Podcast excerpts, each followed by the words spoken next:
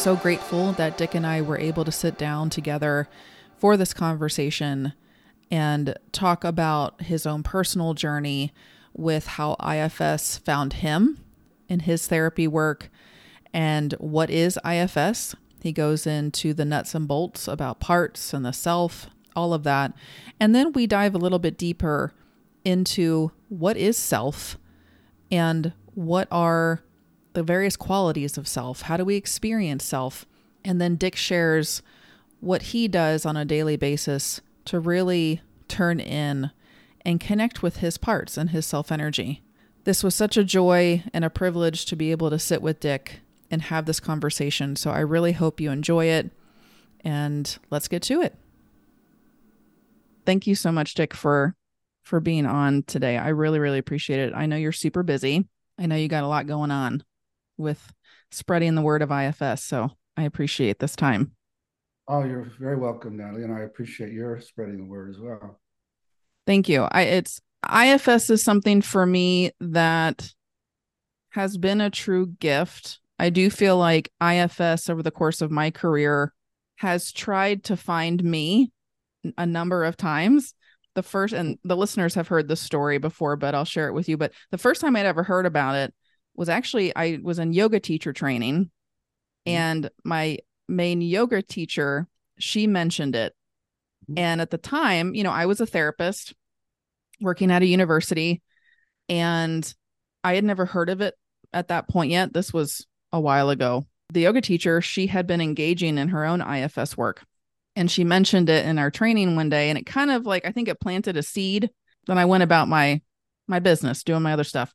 Then years later, I was beginning my own private practice work and a client was sitting there with me one day and they had brought in the complex PTSD workbook. And there was a page in that workbook dedicated to talking about IFS. And they were like, you know, I read this part in this workbook and this really stood out to me. And I'm curious if you know anything about it. And I said, no. And I said, I don't even have that workbook. Let me, let me purchase that workbook. That was, I think, the next moment for me in my career and me personally, where IFS then really started to grow. And then I just dove down the rabbit hole of of IFS trainings that were on PESI at the time, you know, and then eventually getting into a level 1 and then eventually I got into a level 2 with you and Martha mm-hmm. Sweezy. I was in that level 2 training through Cambridge Cambridge Health Alliance. Yeah. yeah. I was so grateful to be accepted into that training with you and Martha. It was that's great. It was so wonderful. And then to be able to witness you do the demos, I find that to be one of the most impactful things for me I've noticed in these trainings is observing the demos. Yeah. Yeah. I think that's the strength of ours that we, we try to demonstrate what we're talking about rather than just talk. And I'm very much a learner by seeing and doing and Mm-hmm. actually seeing it being done rather than just talked about. Yeah. And so yeah, that's where for me those demos have been really really helpful. So I'm grateful to to you and to all the instructors for being willing to put yourselves out there and do that for us. Yeah. And so, you know, I'd love to hear from you if you would be willing to share how did IFS come to be for you? And I ask this question when I interview other people who are involved in the IFS community. I ask it in this way of did IFS find you or did you find IFS? Uh, I think IFS found me because uh, I was to go way, way back when I was in college. My father worked at a place in Chicago called Rush Presbyterian St. Luke's Medical Center, and he got me jo- a job on the psych unit, and uh, so I would was an adolescent unit. So I would hang around. I was what was called an occupational therapy aide. So I would hang around with the patients and play games with them, and I got pretty close to some of them, and and they would tell me about their family situation, and and then it was a very psychoanalytic unit. And they would tell me about their sessions, and in their sessions they wouldn't talk anything about their families and I'd be on the in the day room when the families would visit on the weekends, and I'd see how horribly they were being treated, and yet the therapy had nothing to do with that. And I thought, there's got to be a better way to do this. And so then I graduated and heard about family therapy, which was a kind of new profession at the time, and got very excited about that. And long story short, went ahead and got a PhD in that at Purdue, and was one of those obnoxious family therapists that thought we'd found the Holy Grail and that people who were mucking around in the inner world were wasting their time because we can fix all that by just changing these external systems. And decided to try to prove it. I got a job at a place called the Institute for Juvenile Research, which was a state sponsored think tank, Don't exist anymore, really, as part of the Department of Psychiatry at University of Illinois at Chicago. So we had lots of time to watch each other work and brainstorm. You know, it was just the perfect setting. And so I decided to do an outcome study with kids who had bulimia as a problem. And uh, so I could prove that family therapy was the bomb. And mm. it turned out that it didn't work because I could mm. reorganize families just the way the book said to. And still, my kids didn't realize they'd been cured and they kept binging and purging to my chagrin. And so, out of frustration, I began asking why. And they started talking this, what to me at the time was a strange language of parts. And they would talk about this critic that would drive them crazy. And that would bring up a part that made him feel worthless and young and alone. And that part was so distressing that in would come the binge to get him away from that. But the binge would trigger the critic, would trigger external critics. So that would go right to the heart of the that young, empty, alone, worthless feeling. And then they'd have to binge more. So they were tied up in that. Right. And as a systems thinker, this sounded familiar. It sounded like the kind of sequences of interaction that I was tracking in families and trying to inter- interrupt. But I was also at the time assuming what most of the rest of the field assumed about them that the critic was some kind of internalized parental voice and the binge was an out of control impulse. And I was making the mistake that most of the field still makes, which is to have my clients argue with the critic and stand up for herself and control the binge. And these kids were getting worse, but I didn't know what else to do until client who not only was binging and purging, but also was cutting herself on her wrists. And that was driving me crazy to have somebody do that on my watch. So I uh, decided one session I wasn't going to let her leave until the part had agreed not to do it.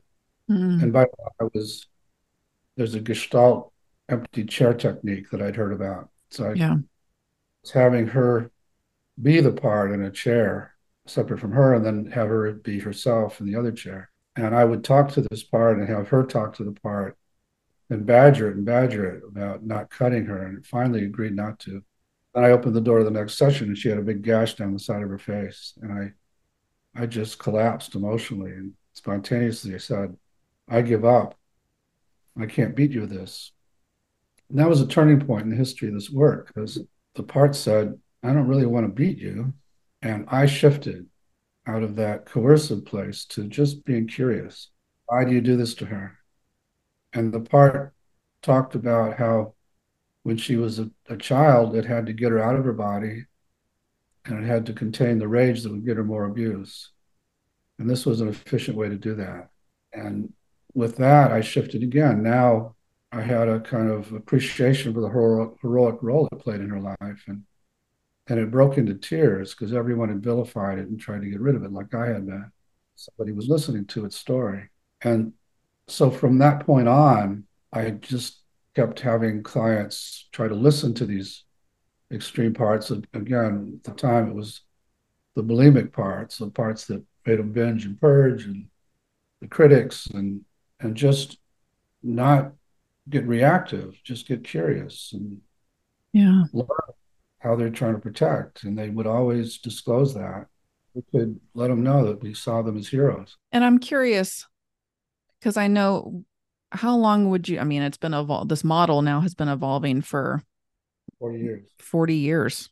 And so it's a living breathing thing right it's it's not something that's just oh here's what it is and here's you know from the beginning it was like this I'm assuming for you, this was many years of experimenting and trying things out and asking clients to maybe uh, try ask it this or do it this way and then you talking to it and and that exactly. takes a, a lot of courage well again i was lucky because i was in this think tank environment and there were a couple other people who got interested with me my family therapy colleagues saw me as uh, a traitor to the cause focused inside of people working with individuals um, but I had some students who got interested, and so they would try they would try it out with their clients too, of just helping clients uh, reverse their approach to these parts and mm-hmm. listen to them. And so with that little study group, we just started to, like you said, do trial and error. And, you know, there were points where I thought, well, yeah, maybe it's true the critics aren't what they seem and they're protective, but what about parts that cut or what about parts that have molested little kids or what about so i just tried to try it out with more and more extreme parts recruiting clients that were more and more extremes. And can this be used with people with these heavy duty diagnoses like DID and borderline personality and all that? So i it just kept expanding testing to see how much of this is universal and I'm curious too, you know, as you were introducing this way of turning towards and turning in towards, you know, what we call these parts of ourselves, did you notice because I know in your in your story that you just shared, it seems like the client was naturally kind of starting to use that language, with I, which I feel like a lot of us as humans naturally do anyway. You know, we say statements like, "Oh, a part of me wants to go do this, but a part of me wants to stay on the couch." You know, and it's acknowledging even kind of in this just not fully aware way that there are these multiple energies within us that hold maybe different opinions, viewpoints, jobs, roles, you know. And I'm curious, was there pushback from clients or in the field in this in this way of turning inwards and kind of being able to have a conversation, right? Because I, I think about because I encounter this with certain people that that come to me for therapy and some of them don't know what IFS is. And as I introduce this way of turning inwards, for some people, it might activate parts of them that hold maybe like the stigma or this negative belief of like the doing that is weird. you know or like movies show these things about like DID right? Of like oh but if i'm talking to myself like doesn't right I, I acknowledge these multiple personalities you know? And so did you experience that that kind of pushback? Yeah i mean i had that within myself too. Especially, i did think at some point wow these kids are sicker than i thought. They must be multiple personalities. And that's what i once i got over that and then started listening inside and noticed that I had them too. And some of mine were quite extreme too. Then I started to try to normalize it in my mind and, and with clients and just see how that went. And you're right, there still are people who uh, who balk at it and feel like they're crazy if they do it.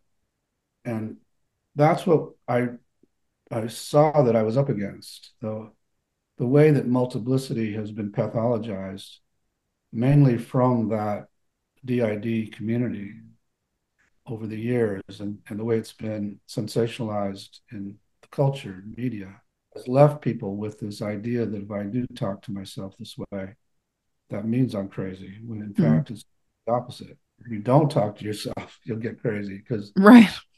these parts will screw up your life we're not fragmenting people. We're actually taking fragmented people and then bringing all these parts back home. And exactly.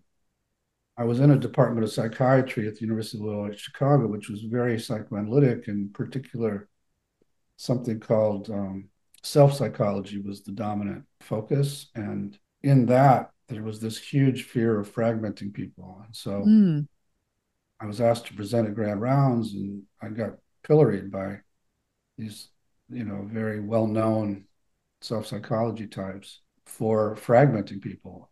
And let me, what was the fear about that, I guess?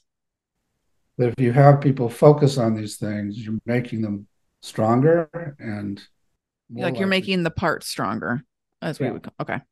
make them more likely to take over and clients' problems, which is true if you do it if you do it in a certain way. If you don't do it right, yeah. So you know, in those early days, it was challenging because I was getting it from my family therapy colleagues and I was getting it from these analysts.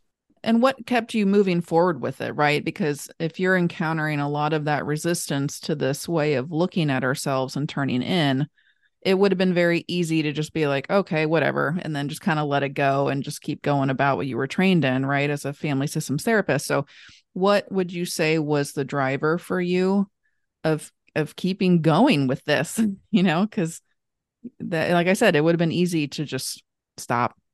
Yeah, there were several points where I almost stopped. One was when, as I was experimenting, some kids were having really bad backlash reactions and I thought I am doing harm. You know, I, I come from this medical family of first do no harm, and then I got curious. So, in terms of what kept me going, I was fascinated. It was very, I was very, I had a huge curiosity about things. Considered myself a scientist, and my father, who was a really good scientist, always said, "Follow the data, even if it takes you way outside your paradigm." It was taking me way outside my paradigm, but it was fascinating. And then as I got better and got better at being ecologically sensitive to these systems and working with protectors and so on, and saw the power of it, then I really became committed to.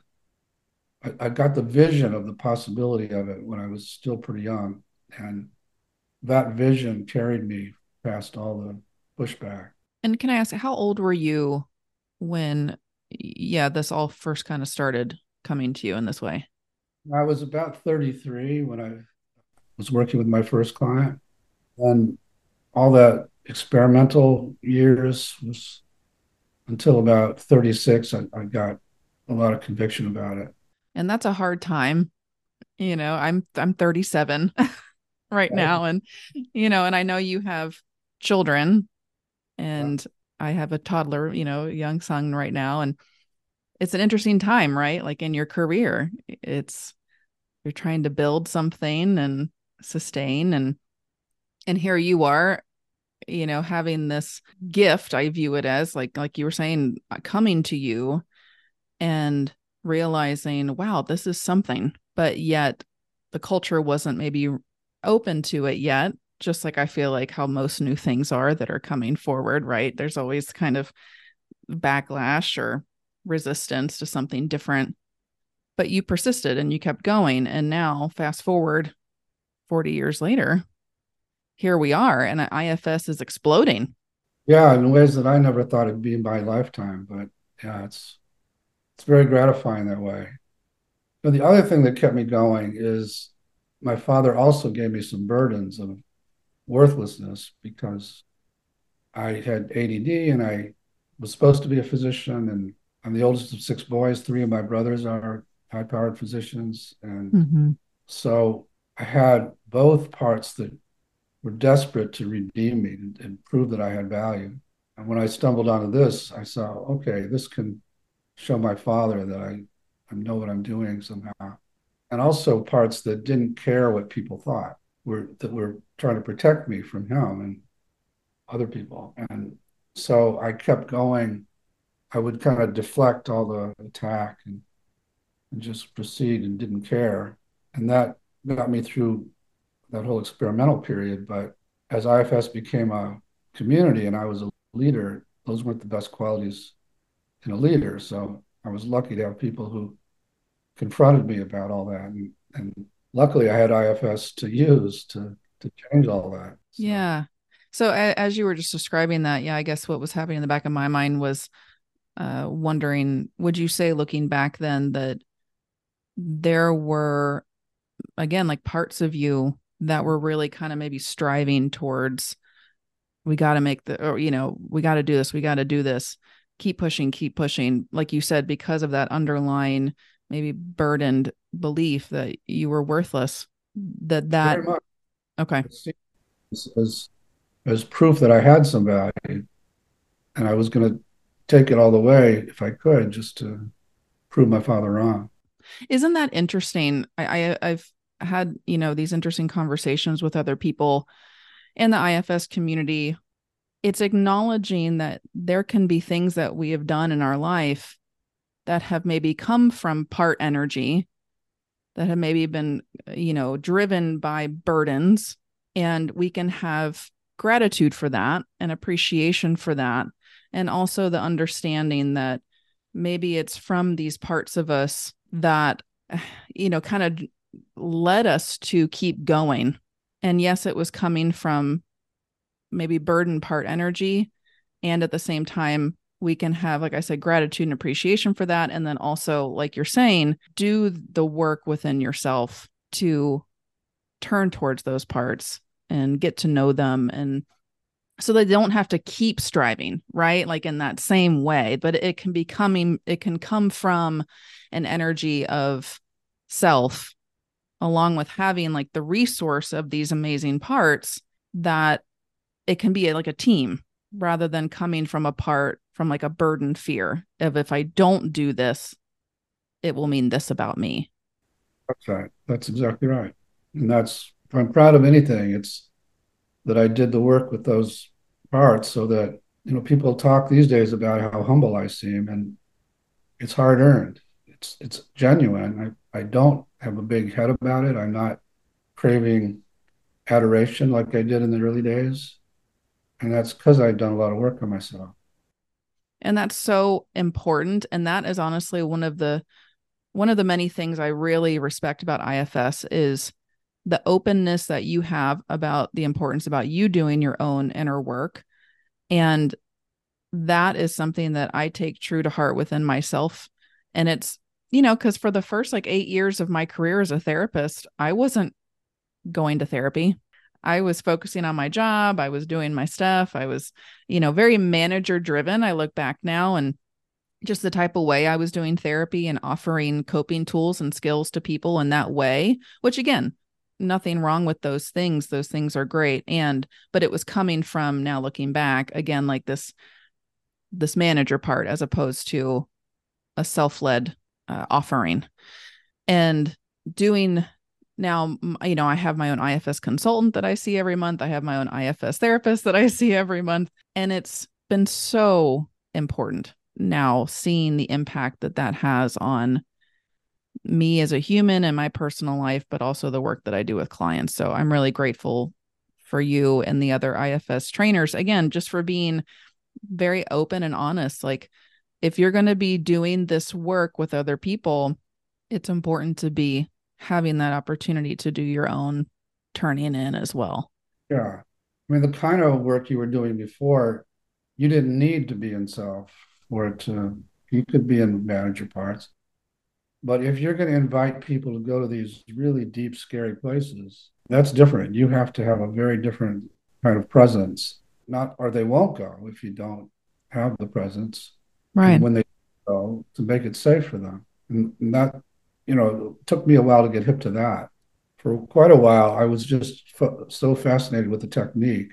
And i thought that was the thing. It wasn't so much about me. I actually was partly for my own personal parts and also uh, you know coming from, i wanted to be a big contrast to the indulgences i thought of psychoanalysis and other depth kind of things where it was all about the relationship with the therapist. And here I had found that it was all about self and how self took care of these parts. First, I thought that made me and how I showed up not that relevant. And then I started to see how important it was, not because I became the self to the system, but because if I didn't show up in a in self, then my it was really hard to get to my client self. And exactly. Yeah, it's been an evolution that way too. And now um, I'm really glad that all the trainers are emphasizing that so much because, yeah, it's so important. Yeah, it really is. And so, do you care to go into now? Can we talk a little bit about, yeah, what is IFS? Sure. Started out as a psychotherapy, but it's kind of expanded. It's a life practice, it's a different paradigm for understanding the mind and for working with yourself and working with the mind. And so it has implications now for all kinds of human endeavor. So we're actually trying now to bring it to much higher levels of system. And uh, we have a variety of projects to do that. So, yeah, and it's still, you know, as you're saying, it's exploded as a yeah as a way of doing therapy. But for me now, it's it's much bigger than that. And mm-hmm. Another one of those, I don't know, in my lifetime it'll reach its potential, but it has the potential to change change a lot of things in the world. It really does. And that's how, you know, when I describe it to people, I don't call it a treatment. I, I say it's a way of life. It's really, yeah, like you said, a way of being.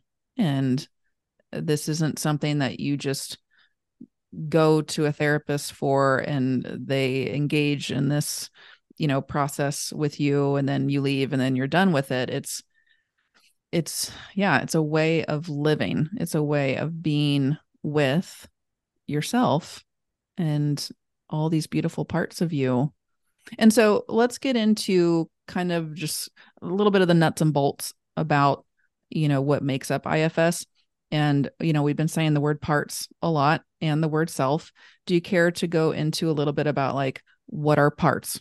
Sure. Parts for me, uh, other systems would call subpersonalities. So they're full range inner beings, actually, who have a kind of natural value and talent. And if they're never hurt or they're never forced out of their naturally valuable states, are great because they, they're here to help us in our lives. But trauma and attachment injuries and uh, the slings and arrows that come at us through life force them out of their naturally valuable states into roles that can be damaging, but are the product of the traumas and and how many of these parts get frozen in time during the trauma and they take on what I call burdens, which are the extreme beliefs and emotions that came into you during the trauma and attach to the parts and then drive them almost like a virus. And so so we all have them. There's a who knows how many and help us. It's great to have them, but they need to be unburdened and taken out of where they're frozen in the past.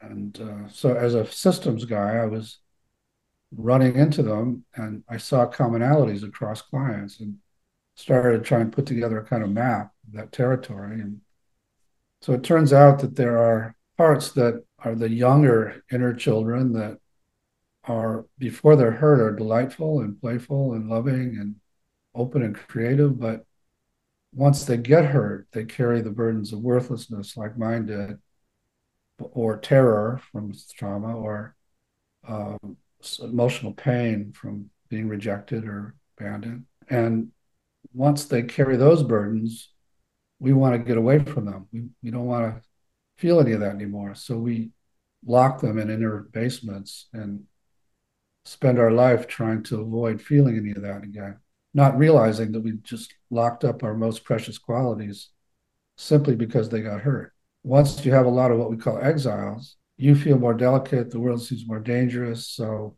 other parts are forced to become protectors. And some of them protect you by trying to organize your life, manage your life so that you don't get triggered, your exiles don't get triggered, so no one sees them. Just try to put up a good front, try to keep you achieving a lot so to counter the worthlessness or look perfect so you don't get rejected again. There's a whole lot of different what we call manager roles. And then when those don't work and you do get triggered, somebody's got to immediately go into action to put out that fire of emotion that's blasted out of your basement. And so we have other parts who immediately go into action to try and deal with the emergency. And they'll do it in extreme ways because they often think you're going to die if they don't do what they do, and so they will do whatever it takes to get you away from that pain or shame or terror, and often are very impulsive and don't care about the collateral damage to your body or your relationships. We call them firefighters. They're reactive. They come in at a different point in the sequence. The managers are preempting anything that triggers the exiles. Firefighters react after the fact. Right. So that's the very simple map protectors, managers, and firefighters, and then these exiles. And that's held up really well over these 40 years, and kind of amazingly well. Yeah. And I was just in the back of my mind, you know, going kind of back to the story that you shared with the young client that you were working with when you were in your early 30s who was binging and cutting. And that example, would you say, because I feel like sometimes it can depend, like we could say binging or purging is a, a manager. And then sometimes, depending on the energy of it, it could be a firefighter, right? Yeah, it's not so much the energy of it as it is the point in the sequence. So if your binging is uh, preemptive in the sense of trying to keep your exiles down and kind of chronic, then it's a manager.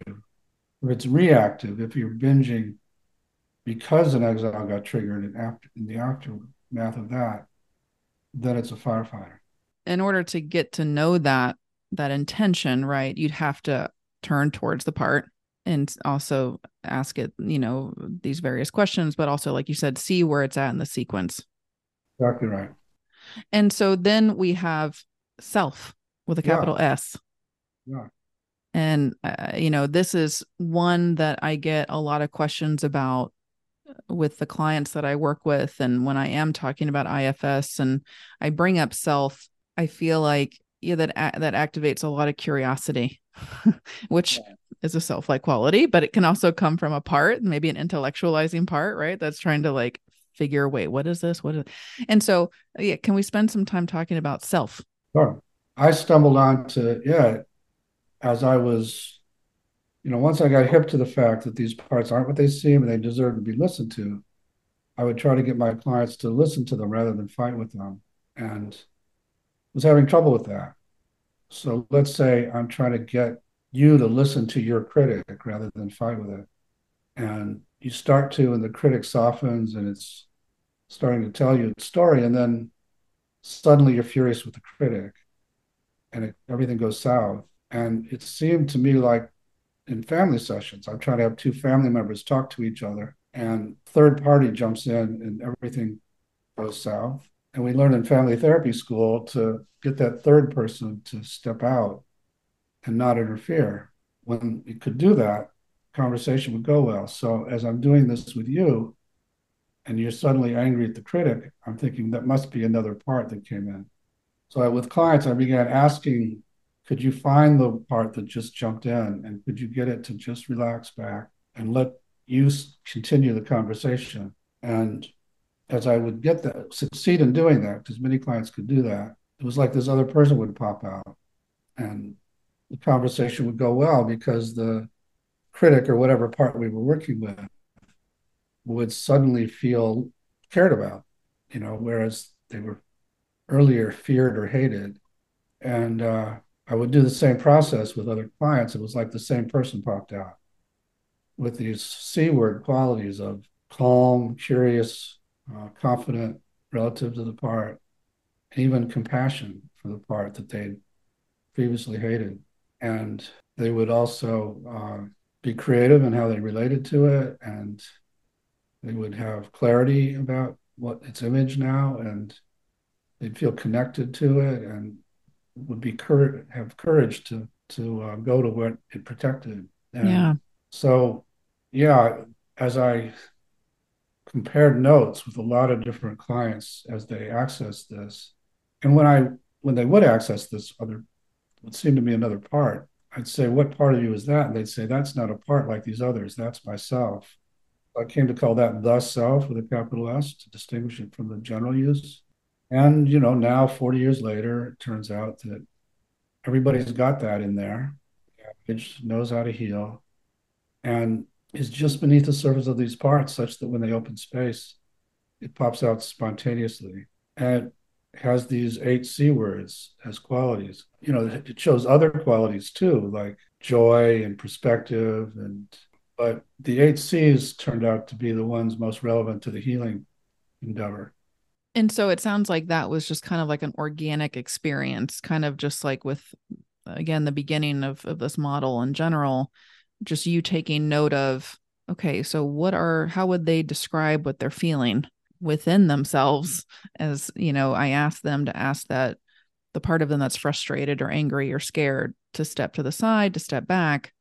What is there? And it sounds like you were just kind of collecting data and information about what these clients were, how they were describing what was there when those other parts stepped to the side. Exactly. Yeah.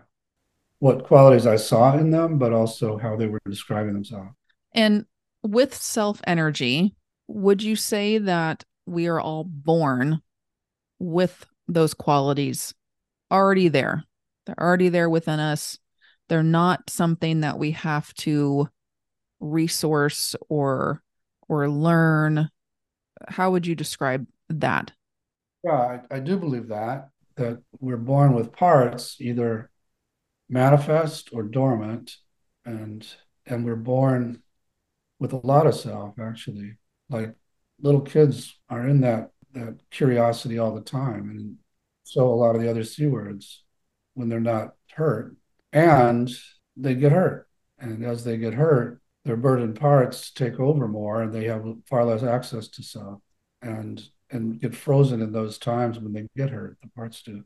Right. I'm curious about this too, you know, because I have a three and a half year old right now, and eh, he's in a very interesting developmental phase where it's, I think I can see his imagination's expanding and he just has this personality now. And I, you know, I observe him and I also observe like what comes up within me in relation to where he's at developmentally and what I can see like, okay, I think maybe this is a part of him that is experimenting with being present and how that feels. And is it being shamed? Is it being rejected? Is it being appreciated? You know, and then I also am able to witness these self energy qualities that are there within him. And, and, you know, I, again, it's, I can just see where if someone's a kid and they're born with these qualities, they're there. But let's say the caregivers that they have aren't parenting from their self energy, right? Let's say it's coming from parts of them that have also been burdened in their childhood. So they have a lot of manager parts or firefighter parts, and they're doing a lot of shaming or rejecting and or neglecting. How is that impacting the kids' system, right? And I know you kind of touched on this just a little second ago, but what's the impact? Yeah. So parts of kids get exiled not just because of trauma, but also because the kid is given the message by parents that that part's not welcome. Or also that self energy is not welcome. Self energy isn't either. Yeah. And that happens all the time because so many parents are dominated by their parts and and don't like certain of their other parts. So when the kid acts like one of the parts they don't like inside of them, then that part that doesn't like it is going to give that message to the kid, and the kid's going to have to exile their own. So, yeah, that's the process. And we're really lucky now that there's a big self led parenting movement within IFS, like Seth Kopal and Dr. Becky, and you know, a lot of people are helping parents with their parts and helping them relate to the kids from self. Exactly and I'm curious too, would you say that, you know, does self energy grow as we get older, or is it we're just having more awareness because we're getting to know our parts? And how would you describe that process of self energy as we get older? Yeah, self energy doesn't grow so much as as you get older, you you can embody more. You have more uh, of a body for as a container. You have a bigger brain so it can manifest more. It's still there. It's not that it's not different. It doesn't develop. It's just better able to to manifest. And ideally, as you grow, your parts can stand down more and more and allow more self energy to manifest. But that's you know not true for lots of us because our parts right. they got to protect. And so, let's say if someone does through does go through something traumatic, let's say it is like a specific incident that happens, what what is happening to self energy? Where is the self in that moment? That's a question that lots of parts ask. When you go back and you like, if I were to have you go back to when you were a kid, a young kid, and somebody bullied you, and so you locked up this part, and so you went to the part, A lot of times the part says, Where were you when I needed you? Why didn't you protect me? And that's it's a good question. A lot of times, spontaneously, you would say from self, I wish I could have, I just didn't have the body to do it. That and the parts seem to understand that. Or I wish I could have, but the scared part took over and blocked me. Yeah. That it, it it's still there, right? It's not that it's gone forever or it was, you know, killed or anything like that. It's still there. It's just that in certain experiences and moments, like you just said, it just maybe wasn't able to be fully present. Yeah. And these other parts or part had to take over and do its thing. Yeah, that's the big difference between IFS and most other psychotherapies that most others are, are attachment based. And mm-hmm.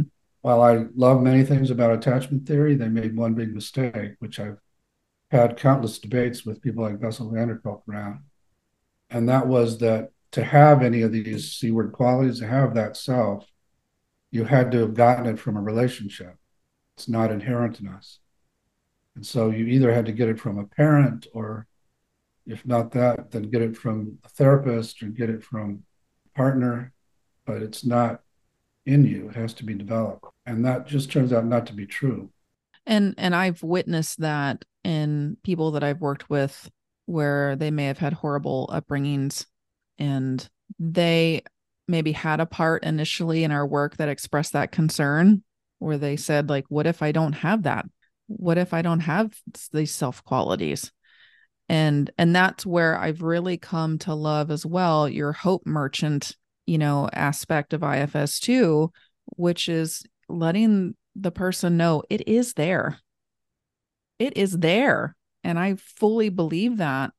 And you know using eh, these kind of stories to help people maybe see i use this one and uh, it came from Tara Brach and it she wasn't talking about ifs as far as i know but it was a story that she told about the golden statue of the buddha and it got covered up with plaster because a war was about to happen in the city and they didn't want these intruders to take or destroy their golden buddha statue.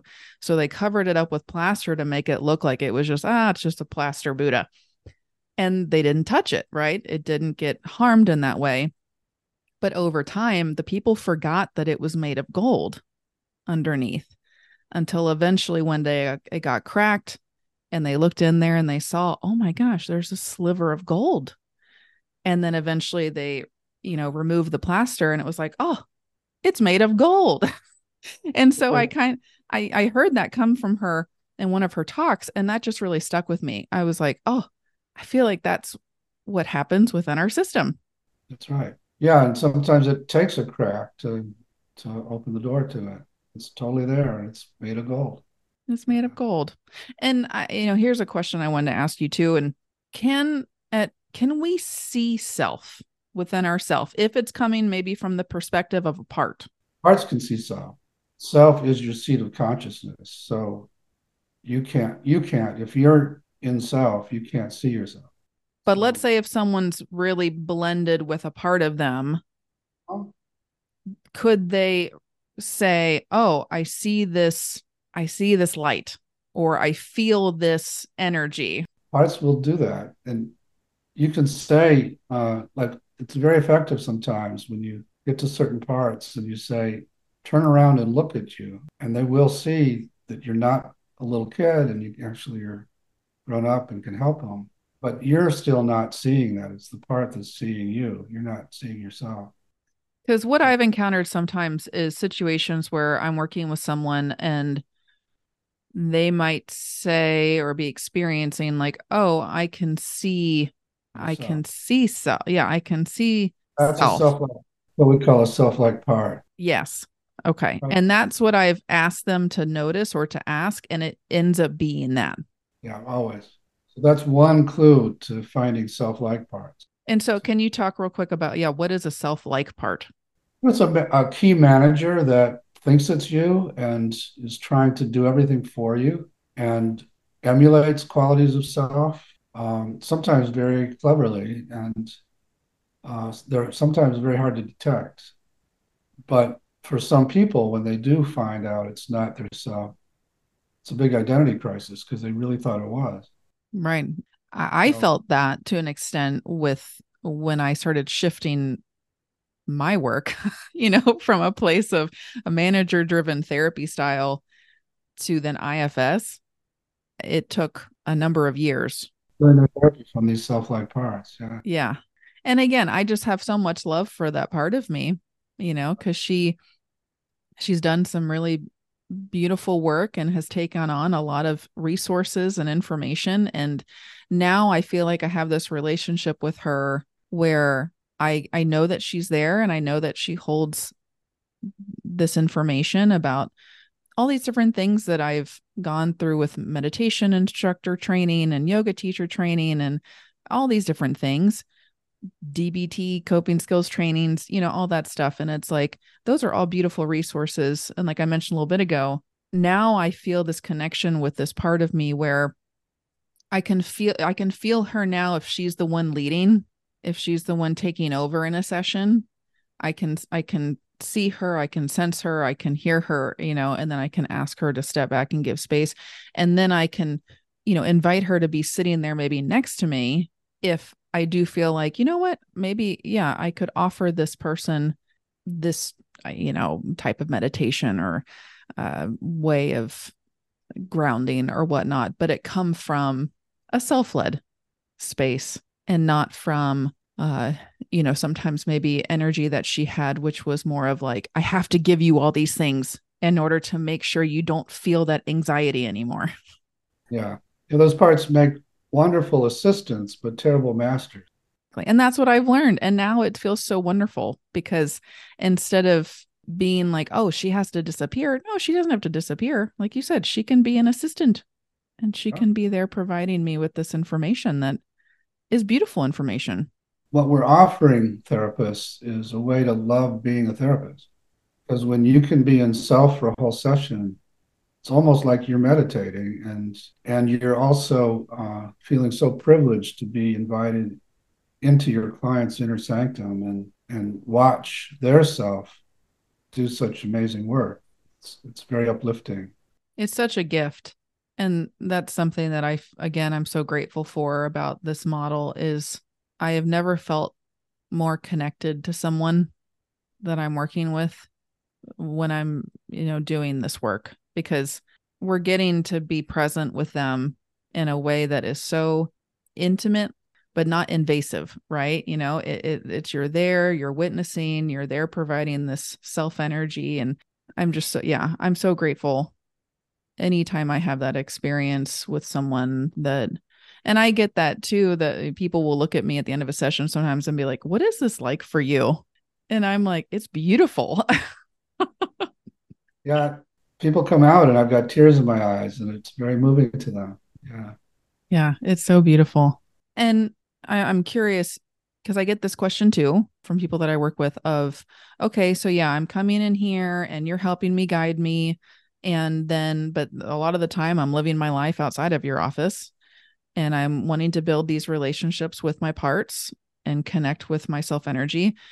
Anything you would share in regards to how you go about uh, having daily you know relationships with your parts and connecting with your self energy yeah people do it differently but what i do is in the morning when i wake up i'll lay in bed and i'll just kind of go over the day and i'll check in with all my parts and see how they're feeling about the day and and then if there are parts that i'm actively working with i'll just see how they're doing today and so i just have a kind of parts meeting in the morning as a meditation. If some part clearly needs work, then I'll put aside some time where I'll spend some time with it during the day. And and during that early staff meeting, sort of, I'll say, you know, I'm doing this podcast with Natalie today, and I really want you guys to let me stay and not take over and or whatever I'm doing during the day. Just remind them that they don't need to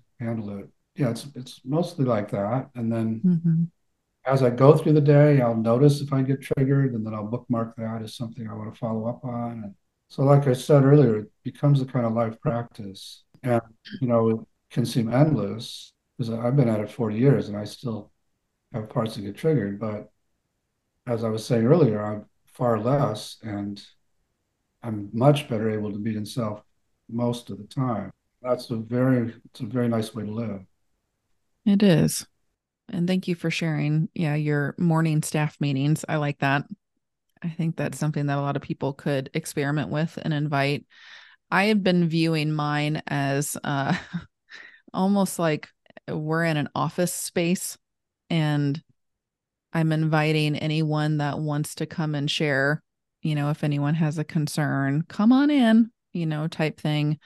Uh, or if there's someone in particular within me that I've noticed and I'd like to spend more time with, I'll dedicate a moment to have uh, some time with them specifically. And, you know, the other thing too, because I think I mentioned before, I was trained as a meditation instructor specializing in mindfulness. And that was also an interesting shift for me of, you know, incorporating this work of looking at what is coming up in our consciousness as maybe parts as opposed to just like leaves on a stream right and or a cloud in the sky.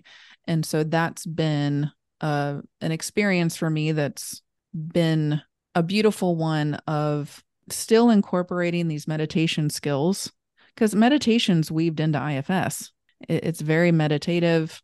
There's a lot of guided meditations that you provide on various apps and ifsinstitute.com and all of that where meditation can be like you said maybe just laying there in your bed first thing when you wake up turning in checking in asking who's there and also having like scheduled maybe even like what we call more formal meditations where you're sitting or lying down or even walking and just using that as an opportunity. Yeah like you said to see who's there or to spend more specific time with a part yeah. that you're noticing. And the other things like mantras and breathing techniques and all of that i've come to to use those two as a way to connect in as opposed to pushing away. Very much. Yeah that's exactly the way i see it all. And yeah that's my critique of a lot of spiritual traditions and and uh, mindfulness practices that mindfulness can be a great first step but you have to shift out of this sort of um, negative view of the ego that most spiritual traditions have, as these are just annoyances that you know aren't real. Just saying these are the these are these sacred inner, inner beings that are in these roles they don't like and they're trying their best to help you. So if you can make that shift, then all the med- meditation practices can be incorporated. But that's a big shift for so many spiritualities. It is. And just like it was a shift for me in my therapeutic work, it takes time. It takes time. And knowing that that's okay and to address, I know for me, the parts within me that maybe were frustrated and or confused, it takes time. I think it's experimenting with it and seeing how it feels that can really make the difference. Yeah, that's all I ask of people is just give it a try. You know, you don't have to put your skeptical parts away ask them to give you enough space to just try it out. When people do, they find out what we're saying is true. Absolutely. Well, Dick, thank you so much for joining me today. I've really, really loved our conversation. Good to see you again. It's good to see you. I could pick your brain for hours. So thank you for letting me pick at it a little bit. Totally. it feels fun to be picked. All right. Well, everyone, I will talk to you next time. Bye. Bye.